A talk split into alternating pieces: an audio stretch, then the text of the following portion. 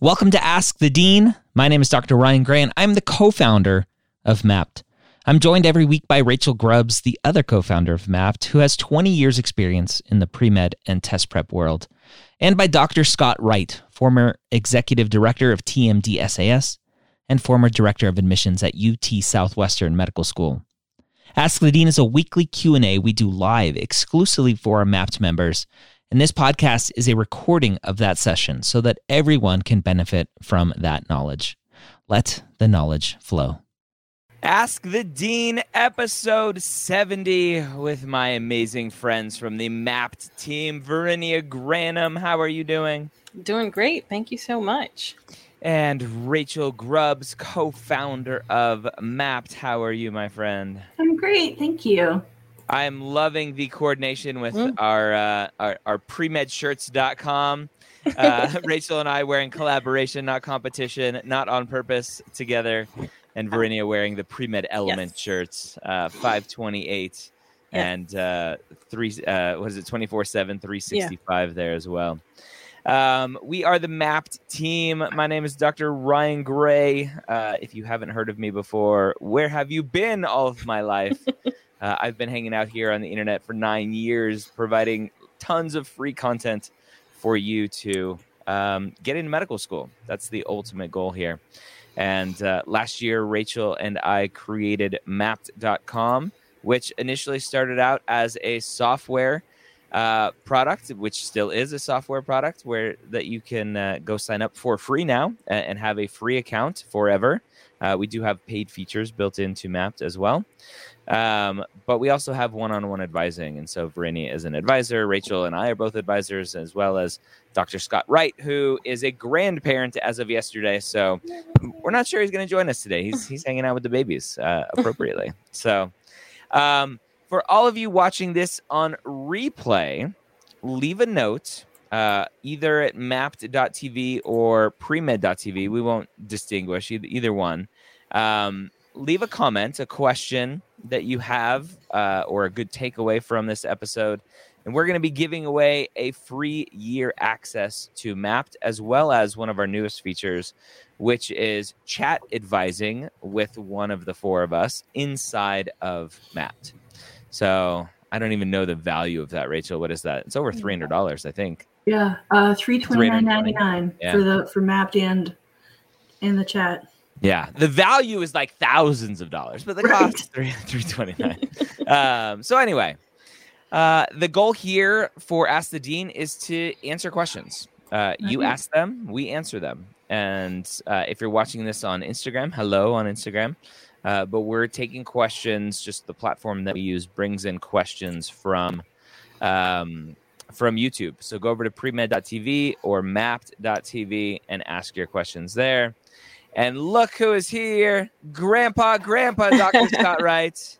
Hello. I'm doing well. Sorry I'm late. You are okay. You are excused. We thought you might be hanging out with babies, so. Oh, I wish I was. Oh, thank you for showing up and gracing us with your presence and your knowledge. We appreciate it. Thank you. And with it, hopefully, Grandpa wisdom. Yes. Yeah. I love it. Let's go ahead and jump into the first question. All right. When should you be asking for letters of recommendations if you apply next cycle? And should we use Interfolio? Varinia, what do you think? So I'm assuming, meaning like 2022, you want to start asking for those probably beginning of the spring semester, January, February. Hopefully you've built up a relationship with your recommenders where it's not suddenly coming out of the blue. Surprise. So, yeah. That would be an ideal timeline, the beginning of the spring semester. Yeah. Why then and not now? It's a little early now. You want to have a recommender who can speak to your current activities as well as, you know, who you've been over the years, but they're sort of just going to sit there kind of dated, right? And they're probably not going to have as much weight as, let's say, someone who's writing a more recent letter. Yeah. So a little gamesmanship with the application cycle where you just, ideally your letters of recommendations are dated the year that you apply. Mm-hmm. Now, could you play a game and have your letter writer write it now and date it in the future? You could play that game if you wanted to. Nobody's going to stop you, but that's the ideal scenario. And then Interfolio is great, right? You would have to use Interfolio if you're going to do something before the application cycle opens up. And that's what we always recommend is start asking kind of January, February, and give your letter writer an Interfolio link. If you go to interfolio.com, you create an account. It's free to create the account. It costs money to transmit the letters later on to the application services. But your letter writer will get an email saying, hey, Johnny has requested a letter from you. Here are the instructions to upload it. When it comes to uploading directly to the application services, for some reason, and this is just, there's no technical reason why they can't do this, but they just have put in this limit. All three application services, you can't upload letters unless you have an active application open for that cycle. So you could have an application open for, let's say, the 2022 cycle, meaning it opened in 2021, with letters in there. If you're going to apply in 2022 for 2023, you're going to have to re-upload those letters to your new application cycle account or whatever language they use there. So just some weirdness that the application services have. Yep. All right. My girlfriend and I will be applying next cycle. Woohoo! I wish there was couples matching for med school. That'd be cool. And we're trying to go to the same med school. If one of us gets an acceptance before the others, how long could we hold out before the other hears back? This question asker also wishes that there was couple matching. Yeah. Scott, did you deal with students at all ever applying as a couple going, my significant other got in and I want to come to your school too? And you're like, sorry, buddy, your stats are terrible. Yeah, that would happen on occasion. And, there's nothing we can do about that. It is what it is. And if the other person of the couple didn't get in, then they would have to, go to the school where they did get in and then hope to transfer at the third year into the clinical, which is the only transfer point in med schools. Some med schools don't transfer in at all. Other med schools do transfer in, but only after the second year into the clinical years, assuming that you did well in your in all the preclinical stuff and passed step one. So there's some hurdles that you have to get over. Yeah. Yeah. I had a couple once. Both of them were music people. They had no intentions of going to medical school. They met in their master's of like music course study, and they both fell in love with how music affected people and people's health. They would play music at an Alzheimer's home, and it would just change the people while they were playing music. And they both fell in love with medicine. They applied to medical school together. One of them got an acceptance. I believe it was to Wake Forest. I'm pretty sure it's to Wake Forest because the reason I remember that is Wake Forest and the medical schools in that area, they have a med student band or a medical band. And so they were really interested in going to that school because of the orchestra kind of feature of the medical school. The woman got in. And the guy, I don't know if they were husband at the time. I think they were fiancés. They were engaged. The guy emailed the school and said, my fiancé was just accepted. I would love to obviously go to the same school as her. Is it possible to have my application reviewed again or reviewed, whatever language he used? He FedExed a letter, a physical letter to the school, overnighted it to them. He had an interview invite later that week and ultimately an acceptance. Now, he didn't get in because his fiance got into school. He got in on his own merits, and he was just lucky enough and advocated for himself just enough that the school was like, yeah, I'll give you another look. Yeah, your application is good enough. Let's invite you in and see how it looks. So, yeah, I think that's a great story. That is not typical. Yeah. Yep.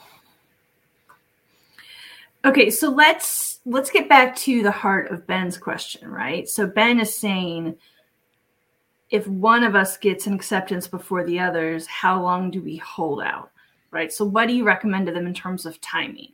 So they're not talking about asking med schools for consideration. They're just talking about coordinating amongst themselves as a couple. So I don't really understand the question. How long could we hold out before the other hears back? Hold out for what? So let's say Ben's girlfriend gets into one med school. Mm-hmm. Ben gets into another med school. They both know in October they need to start making plans. Ben's med school is in another state. Should he start making plans in November, December, January, February? When is the latest potentially that Ben may hear that he gets in at his girlfriend's school? The day before classes begin. Exactly. Right. And that's the answer. And it's a terrible situation to put yourself in. You have to prepare to go to whatever school you've got into. If you got into multiple schools, to the best school that you got into. And if it's not the same school as your girlfriend, then that just is. And if the backup plan is the day before school starts, you hear that you got into her school, be prepared to move very quickly. Yep. Sorry, Ben. No. Sorry to be the bearer of bad news, but that's kind of the way it is. Have some extra cash on hand for that quick move. Yeah. Good point. What are some good resources and websites to apply to scholarships and grants outside of your medical school institution? So great website. Write it down. GOOGLE.com. You just type in scholarships for medical school is probably the best place to go. Yeah. Yep. We don't keep a list. Maybe we should build that into Mapped at some point and have but I will of all the good scholarships. But I will say that's why med schools have financial aid offices. It's not just to dole out federal funds. It's to help you find other resources and stuff like that. So first and foremost, to the med school where you get an acceptance, go directly to their financial aid office and start a conversation with them about what is available and what I'm eligible for and et cetera. That's why they're there. Yeah. All right. Someone's fan just kicked on loud. Yeah. Okay. All right. Good morning. I had a question on how can I move forward being pre-med with an IA, so an institutional action for those not in the know. I'm going into my second year. Any advice is appreciated. So the key part of that statement is it sounds like this happened as a freshman, right, or a first-year student. And we know, for the most part, time heals all wounds, right? Scott, for UT Southwestern, where you were former director of admissions, how were institutional actions dealt with? Was that an automatic going into the trash can, or was it a case-by-case basis? Yeah. We're going to look at what happened, how the student reflected on it, when it was, et cetera.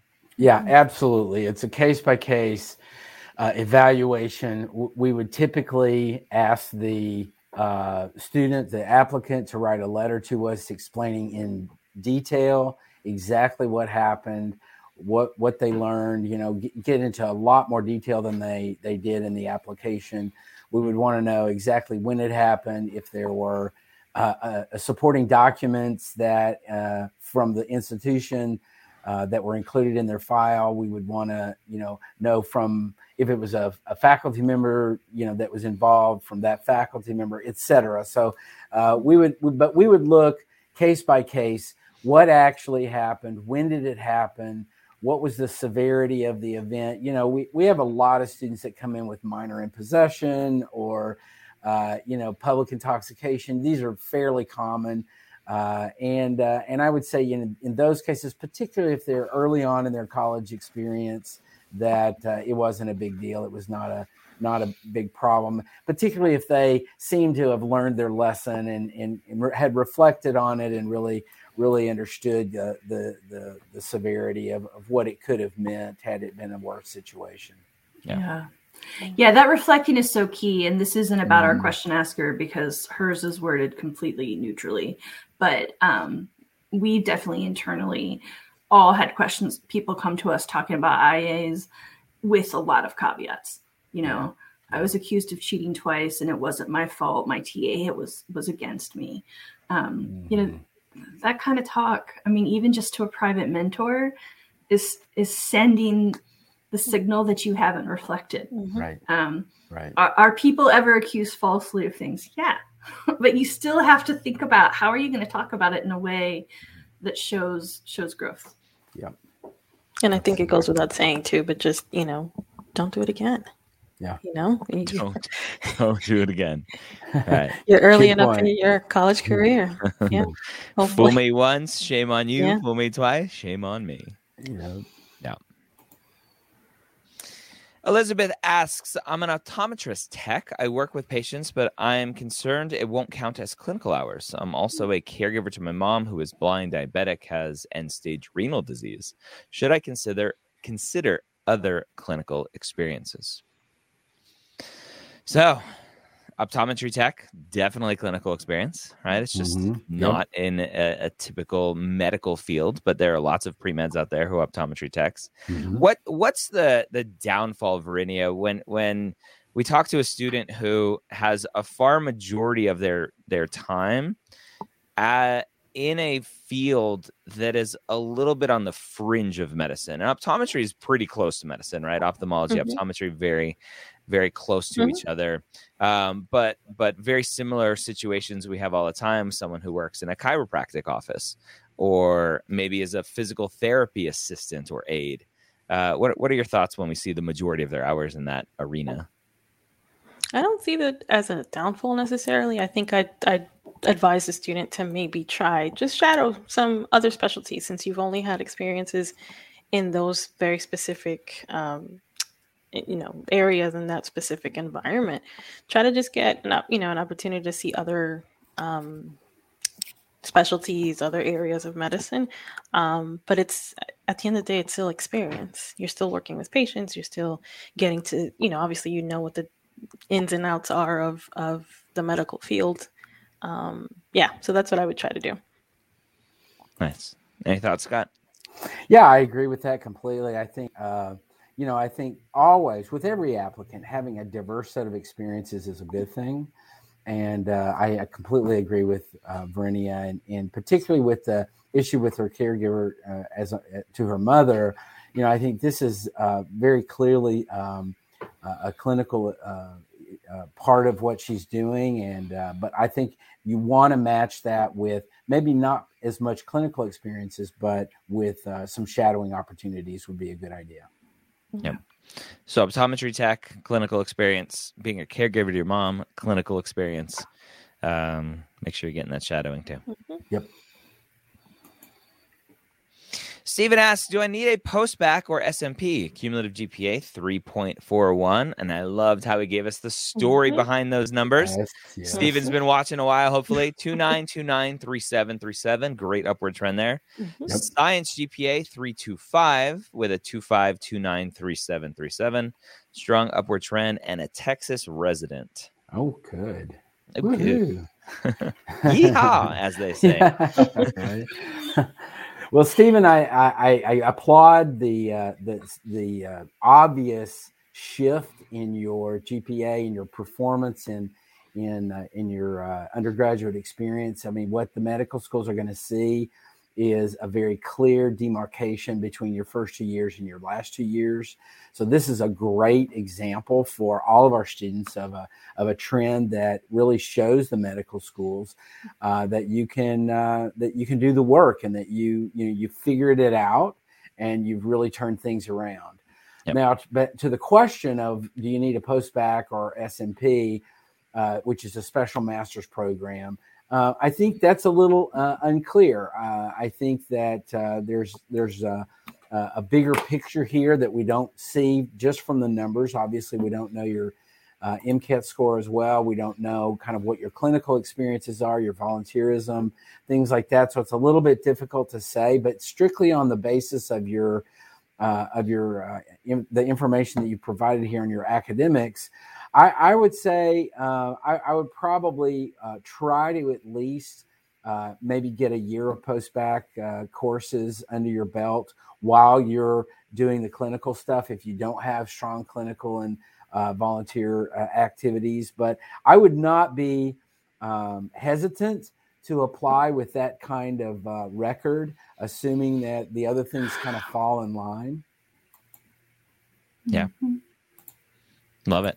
The response that I always give students in this situation when they're asking about SMP or post-bac, I'm like, you basically did what an SMP or post-bac is geared for when you mm-hmm. need to improve your GPA and show mm-hmm. that you're academically capable. Mm-hmm. You treated your third and fourth year of undergrad as your post-bac or SMP. Yep. Good point. Excellent point. Mm-hmm. So great job. Yep. Longtime listener has absorbed good insights. Yeah, right. Yes. And I would just hasten to add, Stephen, if you have any other questions, feel free to email me, scott@map.com. And being a Texas resident, there are some other things that I could add to that offline, but feel free to email me and hit me up and we can chat a bit on via email. Oh, look at you, just giving favoritism to Texas. Oh, yeah, It's very statist of you.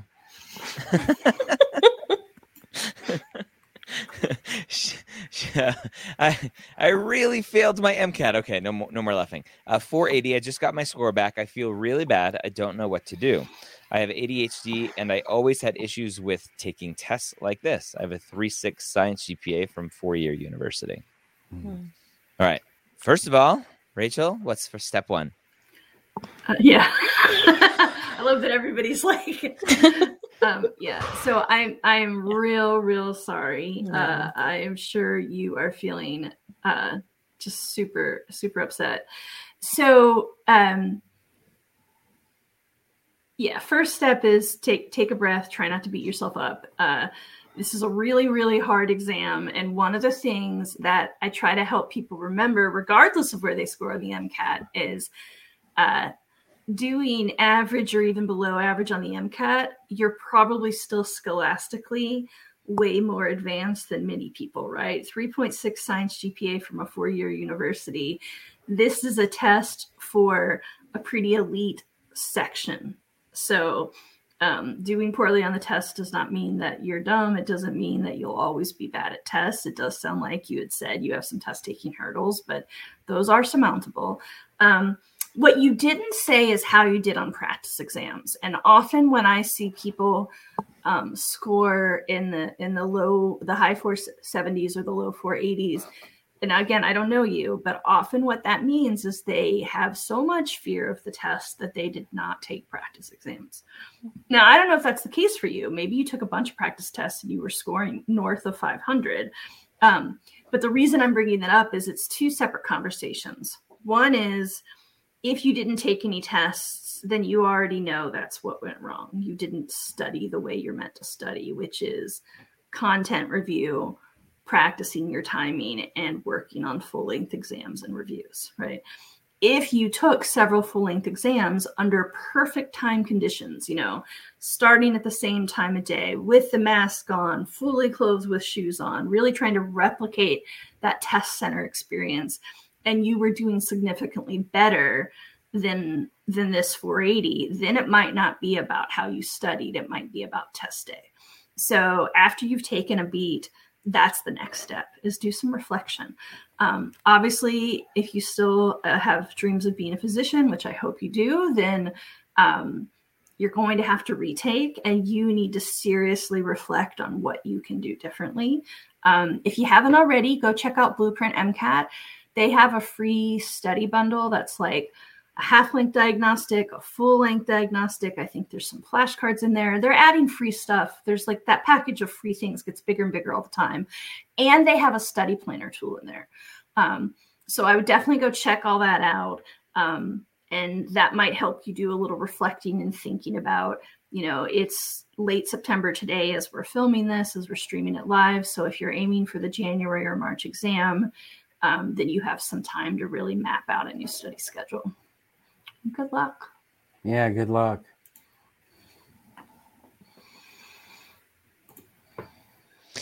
Big Bad Bear, if you had to list the three most important attributes of a good applicant, what would they be? Scott, you name one. Okay. Now? Yeah, name one. Okay. I would say humble. Varinia, one. Resilient. Rachel. Empathetic. There you go. Mm-hmm. There you go. It's funny. Students always add this as like at the end of an interview. Typically, there's a time where the interviewer will ask you if you have any questions, and very often students will ask, "Well, what traits make a good student here?" And I tell them, I'm like, "It's not a very good question because what if they name everything?" And you're like, "Oh crap, that's not me." This makes me think of. Recently, our friend from Temple University, I'm so sorry, I'm blanking. Caleb. Yes, Caleb. Mm-hmm. He posted his little post-it. And I actually kept a screenshot because I love it. Yes. Can I just quickly read what they are? Yeah, absolutely. This is according to Caleb from Temple University. So the potential. This is what kind of, you know, comprises a good application, so to speak, but also speaks to the qualities that they're looking for. So potential, patterns, personal story, passion, professionalism, and persistence, right? So that passion, the professionalism, the persistence, the potential, these are all words that you can use to describe a good candidate. Yeah, that's a good point. Mm-hmm. Thank you. Yeah, I also was, I'm going to share. Oh, thank you. I was also really tickled by Caleb's. He made a tweet. I think he put it on several rounds of social. Mm-hmm. Caleb is the director of the post-baccalaureate program at Temple. So, I mean, I do think this question from Big Bad Bear is a great question. It's highly subjective, but Caleb keeps this little note on his desk to help him remember when he screened applicants for his post-bac program. So you're not always going to get the same answer, but I think this is... You can tell that's a well-loved post-it. It's been there a while. And a great use of alliteration. Yeah. Mm-hmm. And Caleb is sometimes watching. I don't know if he's watching today, but hi, Caleb. Thanks. Hey, shout out to Caleb. Thanks for this. Yeah. Yeah. All right, cool. Let's move on. Destiny asks, where should you be getting your letters of recommendations from? Does it matter the breakup or makeup, rather? Professors, doctors, supervisors. So this is one of the hardest questions to answer, as is a lot of the questions that students ask, because it just depends on the medical school. Mm-hmm. Right? This is one of the non-standard parts of the application process, where each medical school has their own requirements. So start building a list of medical schools you may be interested in going to and research what letters of recommendations they require. Yeah. But I would say, generally speaking, you can pretty much count on needing, if you're a current undergrad or recently out of undergrad, you're going to need at least 2 science professors. I mean, that's going to pretty much cover a lot of medical schools. And then outside of that, you add in, you know, a doctor that you've shadowed or worked for, a supervisor at work, you can add that in there. But 2 science professors, really important, and then a mix of others. I agree, though, with Ryan that, you know, you really have to do your research on that. But generally speaking, I think that's a pretty good yardstick. Mm-hmm.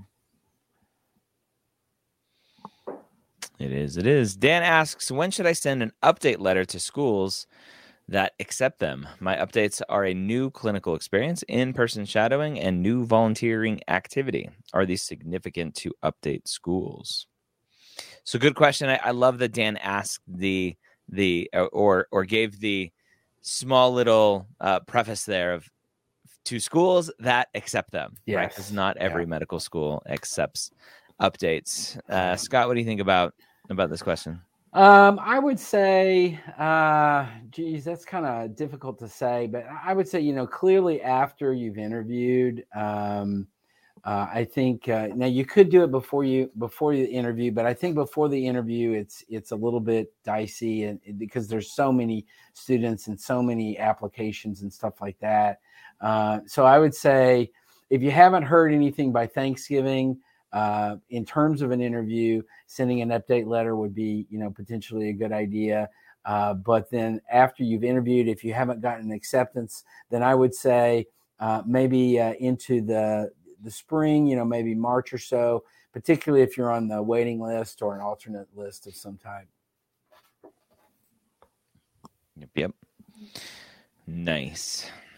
All righty. So let's chat about Mapped for a second. We're about halfway through.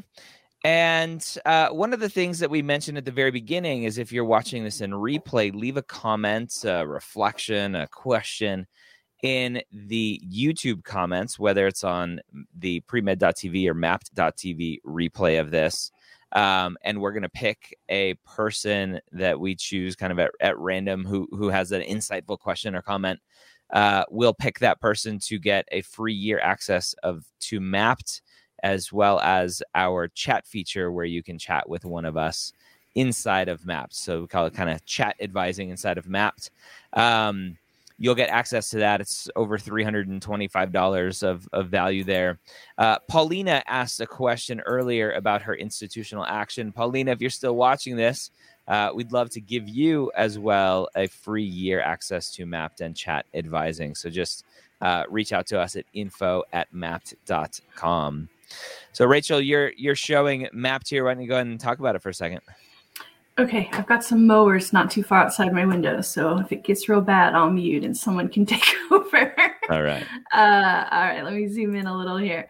So the really exciting thing to tell you guys about Mapped is this tool has been so popular that we have decided to make a completely free level. So this is a paid service, but over and over, you guys tell us that the thing that you really love is this GPA calculator. And we already had a free GPA calculator over on med school headquarters. So we've made this version with the pretty graphs free. So anyone who is pre-med, I think, should take advantage of this. Create your free account. And what you can do is enter all of the courses that you've taken, your GPA for AMCAS, for ACOMAS, for Texas will not be the same as what your transcripts say, even if you went to just one school for four nice, neat years, but particularly if you did any transferring, did any community college work, you know, if you stopped and started, attended multiple schools, it's going to get really complex. I was just working with one of a grad student that we know that we work closely with on social media. And we found a really obscure little reason that her GPA was different by about 1/10. And it took a lot of poring to find the thing because sometimes it's not obvious. But it was accurate, right? Like her school gave her a 3.7 and AMCAS says it was a 3.6. So just it's different. So definitely take advantage of that. Make sure that you're using this calculator so that you know before you apply exactly what your the med schools are going to see your GPA as. But then even better, this is really something to help you map out all of your pre-med, pre-PA process. So we've got a roadmap that if you tell us when you intend to start school, we're going to walk you through what you should be doing each year. As you get closer to applying, it's going to show you kind of things to do by month. So when to prep for the MCAT, when to take it, when to get those letters of rec. That was a question today. Working on your application all the way down to white coat ceremony. So it's going to give you kind of an overview timeline. And then here in resources, in addition to these weekly sessions where you can check in with us and ask questions, the most common questions we get, we've got articles and videos here. So, you know, one of the questions we get a lot is, well, how do I choose my school list? Well, Dr. Gray's made 3 different videos about that. So they're all right here for you. So, you know, this is information that's available for free on the internet anyway, but we've kind of aggregated it for you. We've also got this amazing feedback tool where, and I would say this is the heart and soul of Mapped, based on the information you put in about your courses, your activities, your test scores, we're going to run some rubrics and give you feedback. So it's not one-on-one advising, but it's pretty high value. You're getting feedback from us based on the information you put in your app. I could go on and on. There are lots of tabs I didn't touch, but a lot of cool things here in Mapped. Yeah, lots of fun stuff there. So go to mapped.com, click on the Get Started button to go register for an account. You'll get, let's give the coupon code for 30 days of a free trial. Yeah. It's 30 days free. You'll get a free trial of all of the goodies. And then after that 30 days, you no longer will not have access to Mapped, which has historically been what happens after that 30 days. But now you'll go down to the free tier where you can still track your GPA, enter courses, and make sure that your GPA is tracking well. That's awesome. So that's Mapped. Awesome. Mm-hmm. And Paulina is still here. So she said, thank you, Dr. Gray. So Paulina, just shoot us an email, info@mapped.com. Yay. So that's one winner. And then we said it at the top, but just as a reminder, because we've seen some new viewers since then, we're going to draw a second winner from people who watch the replay. So keep commenting because there's one more chance. Yep. Mm-hmm. Awesome. Back to questions. The good stuff. Sarah asks, is having an MRI tech aid job as the bulk of your clinical experience acceptable? I see both outpatients and inpatients and have close contact to them. Yeah. It's a great job. Pretty good to me. Mm-hmm. Yeah. And thanks. Yeah. We get freaked out when we're in that tube, so we appreciate you. Right. I've had lots of MRIs, yes. So thank you. Me too. I always have like a million things. Like I pre-plan the things I want to think about while I'm in there, like to distract myself. Like sometimes I like quote whole sections of Jane Austen to myself. And then they're like, oh, Rachel, we need you to hold your breath and talk to us. And I'm like, no, but I'm doing a thing in here. Sorry. Focus. I fell asleep during one once. Oh, yeah. Oh, yeah. Wow. I fall asleep anywhere. I thought you were going to say you fell asleep during my story. Oh, my goodness. That would really mean. No. Oh, well. Anyway, let's hear from Nicholas. Nicholas asks, if you are lucky enough to receive multiple acceptances, how long do you have before you have to decide which schools you want to go to? This is a great question. The dreaded traffic rules. Yeah. So it's going to differ by school and application service, mm-hmm. Right, Scott? Yep. So talk about the traffic rules kind of broadly. Well, I mean, this is a really great question. And obviously, Nicholas, this is an enviable position for any applicant. Yep. To have multiple acceptances. And my recommendation is for an applicant who ends up with multiple acceptances is to accept all of them initially. Yep. But unless you know for sure, that this school is one that you prefer the other set, another set here, and there's one in particular that you're not interested in or whatever. But I would say accept all of them initially. Now, the caveat to that is some medical schools are going to require a deposit, particularly DO schools are going to require a pretty hefty deposit in a few, in a fairly short time period where you're going to have to pay to reserve that spot. But what you want to do is, as quickly as possible, make decisions about between a set of schools and so if you've got 3 or 4 acceptances and it's between 2 of these schools, then release the other 2 and let them go because other applicants can benefit from that. And then you can begin to decide between the 2 that you're really interested in, what's going to be best for you. But go ahead and accept those so that you have time to make that decision and explore, potentially go visit the community that it's in, look at housing options. There's a lot of details that go into deciding where you're going to spend the next 4 years. Yeah. The only caveat to that, I agree with that. The only caveat and huge issue that I see and huge complaint that I have about this process, specifically from the DO point of view, is that osteopathic schools absolutely rob students with their deposit payments. Yep. So the AAMC has historically set deposits at a maximum of $100. I think there are some recent changes to that where schools can do some other funky things, but DO schools don't have any guidance from the Association of Colleges of Osteopathic Medicine. Mm-hmm. And so DO deposits are typically in the range of $1,000 to $2,000. Yep. And so to say, like, accept all of them, that's a lot of money that you're giving up. And so you have to be a little bit more strategic. Unfortunately, when it comes to osteopathic schools, it's a huge problem that I've been screaming about for a while. And I'd love to try to do something a little bit more official and do some advocacy to the Association of Colleges of Osteopathic Medicine to have them formalize some parameters on that deposit, like the AAMC has done. Yeah, I agree.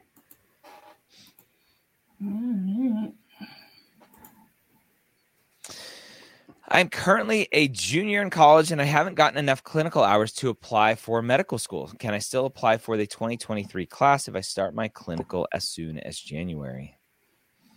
So interesting question that brings up some myths, right? Of I haven't gotten enough clinical hours to apply for medical school.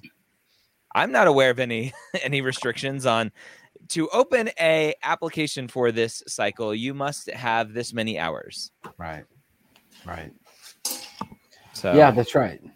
And you know, I think also the questioner here is not asking this outright, but my fear is here that this questioner says, I currently a junior in college, haven't gotten enough clinical hours to apply for med school, which is the myth that we just mentioned. However, can I still apply for if I start my clinicals as soon as January? So my concern here is a little bit about it. It kind of seems like that this questioner is seeing it as a checkbox.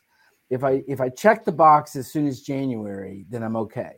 Now, I don't know if that's kind of your position, but what I'm wondering is why have you not gotten, a lot more clinical hours by 3 years into your, did you just decide recently that you want to do medicine or whatever? But I would definitely say this is a real important opportunity for you to visit with your pre-med advisor at your institution to really examine what is going on here. Obviously, we can help through Mapped, through the Mapped chat function in Mapped. We can give you, more specific advice about it, having seen kind of what you've done that is detailed in Mapped. But I would say, if you start by January, on face value of the question, if you start by January, then absolutely you can apply. You can apply even if you don't start by January. There's nothing going to stop you, which is Ryan's point. Yeah. It seems. Sorry, it just seems like they're holding hard and fast to this timeline of applying by their third year of college. Right. And we always get, I would say every couple of weeks, I get someone asking me like, how can I apply to be on Am I Ready? When are you guys starting Am I Ready?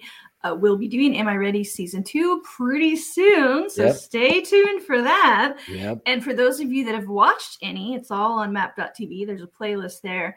You will see that when Scott asks students to talk through activities, he only spends about a second looking at the hours and dates and then spends a lot of time saying, tell me about those experiences. Yeah. Mm-hmm. So it's the quality here. It's the meaning that matters. Yep. That was going to be my next statement was, it's not that you start in January. It's how much impact will that job or experience have on you by the time you need to write your personal statement and your secondaries and experience descriptions and all that stuff to tell the story. Now, obviously, COVID, we understand COVID is a big factor in people not having a lot of hours, and medical schools are aware of that.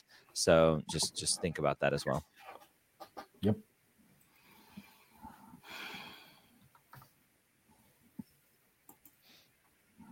Josh asks, how do med schools view W's? I was trigger happy early in my undergrad and got 5 in my first 3 years, but I haven't gotten any in the past 2 years and maintained a high GPA with a good course load.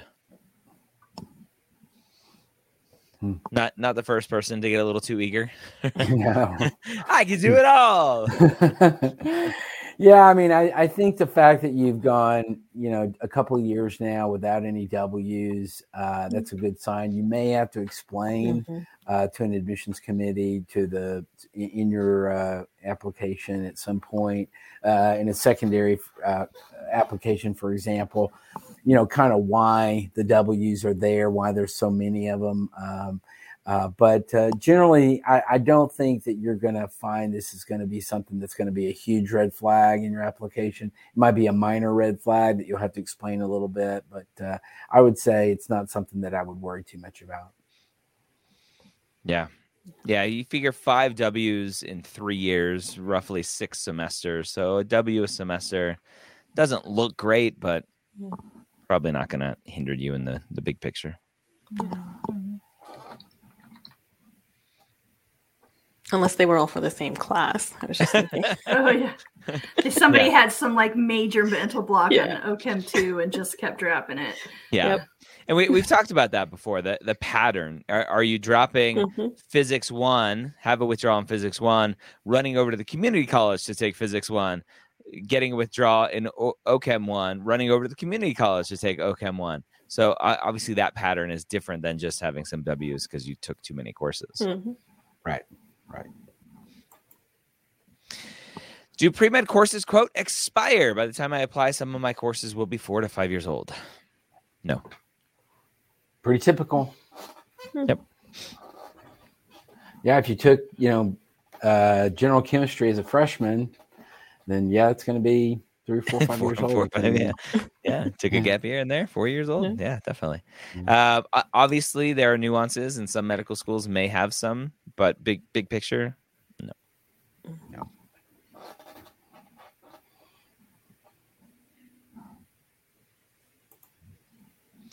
Katrina asks, when asked in secondaries, what will you be doing over the next year? Should you include non-medical school-oriented activities and plans?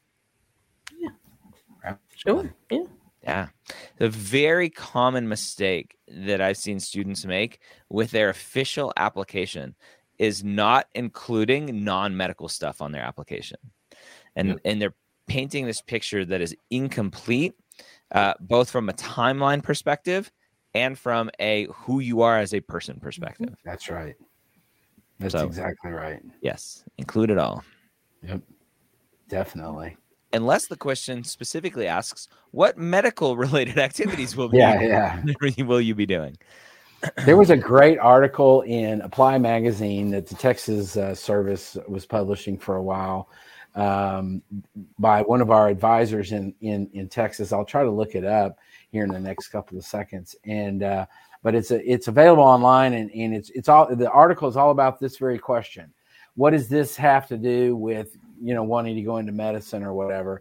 And the article really lines it out really nicely that this is that there's a lot of relevance to some of these activities. And so definitely include everything and really broaden who you are to the medical schools, because broadening yourself and showing them all aspects of who you are is very relevant. And even if you're the frontline supervisor at a grocery store in terms of the cashiers and stuff, this has relevance to your activities as a leader. And it's like, yeah, there it is right there. Yeah. Woohoo. The relevance of extracurricular activities. Is that the one you're talking about? That's exactly it. That's exactly it. Thank you. Nice. I worked with a student this summer with, helping them with their activities, statements, and their plan for their year was to go back to Korea. They were Korean, and helping their grandmother because grandma was sick, and so they were going to be spending time with her. And they actually asked the same exact question. Is this okay for me to mention this? And I said, yeah, absolutely. You're going to be. That's what you're doing. It's you're going back to Korea to help your grandmother. That's your activity. It's not going to be viewed in any other way. So yeah, absolutely. Awesome. Mm-hmm. All right, I found that article, so I'm posting in the comments. Oh, y'all are so wonderful.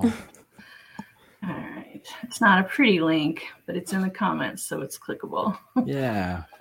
It's a great article. Yeah, it's a really great article.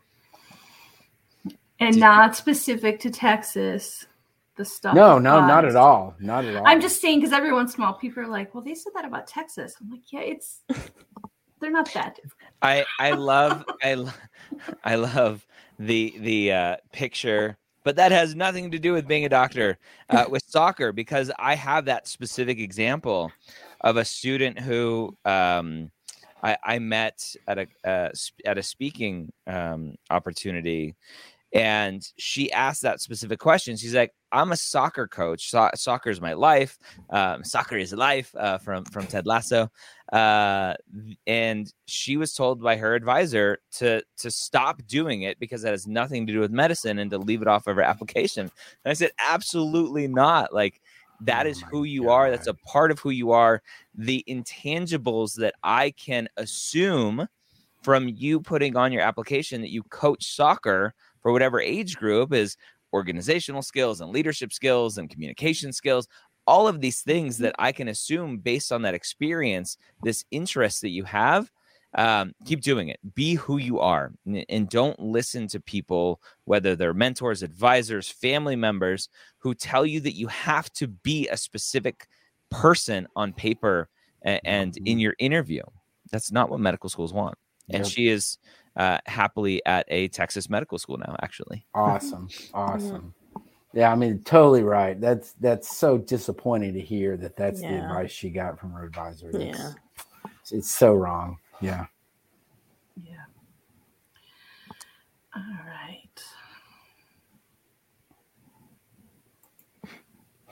How important are research hours in comparison to clinical hours? I have about 150 research and 800 clinical up to this point. I work in the emergency department and love my job. Do I need more research than this? Back to the checklist. Yeah, right. Maybe I don't even think so. But maybe for like an MD PhD type program, but I don't think so. Yeah. But even then, they say we teach you how to research. Yeah, exactly. So don't worry about it. The typical MD PhD student is like thousands of hours of research. Mm-hmm. Right? That's a bulk of their stuff. Yeah. Mm-hmm. All right, should we? It's 1:53. Maybe time for one more. Yeah. Okay. I'm trying to find a good one here.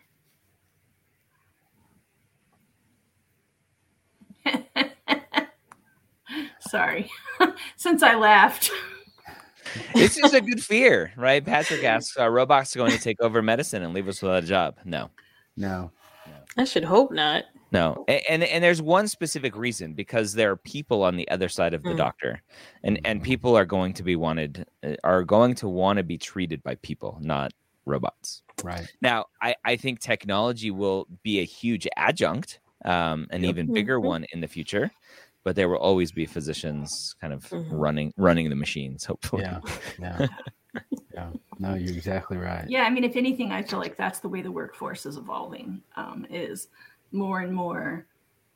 It used to be about, and not just in medicine, but, technical skills, right? I mean, we see this all the time where parents are confused. They're like, well, if I'd had that GP and MCAT, I would have gotten in, right? Because it used to be that med schools accepted people almost solely on stats, right? Somebody asked a little while ago, what are the three attributes? And none of us said good at school. They're looking for empathy, and robots can do a lot of things, but they can't read they can't really read facial expressions. They can't read nuance. They don't have empathy.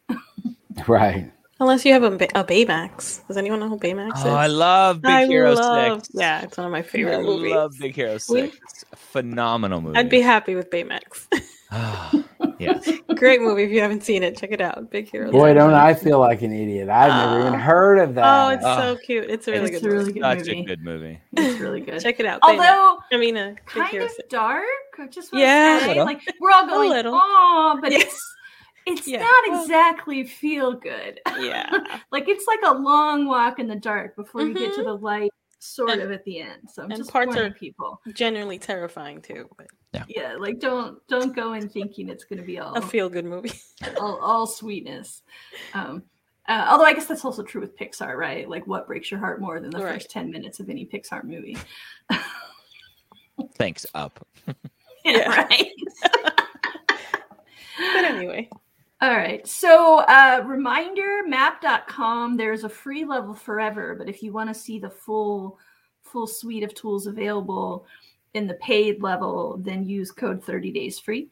Yep. And that'll get you access to all the tools included in Mapped. And then we are going to do a giveaway for people in the comments. We already did one today. We'll do one more. So type in those questions even after this is over. And let's handle Kate's question here. Yeah, Kate just had a good question I thought is good to plug, both the pre-med hangout, which has 17,000+ students in it. So that'd be a good place to go. And if you are a Mapped member, you also get access to a private Mapped Facebook group where you can potentially find an MCAT partner as well. Mm-hmm. So that's one of the features in the future potentially for Mapped is more of a community feature where students who are applying to medical school kind of in the same timeline, taking the MCAT around the same timeline, we can have that ability to get people together because community is such a foundational part of this process. Mm-hmm. Yep. Collaboration. Yep. Not competition. That's right. All right, everyone. Have a wonderful week. We will see you next week on Ask the Dean. As always, I am live on Instagram Friday mornings at 11 a.m. Eastern as well. Just doing a solo thing on Instagram. So come find me there. Keep coming back, asking great questions. Yeah. Bye, everybody. Bye. Bye. This is Dr. Gray again, closing out. I hope you learned something from our session today. If you haven't yet checked out Mapped, I invite you to try it for free for 2 weeks by going to mapped.com/podcast. Track and navigate your journey to medical school using the only tool like it for pre-meds. We'll see you next week here on Ask the Dean.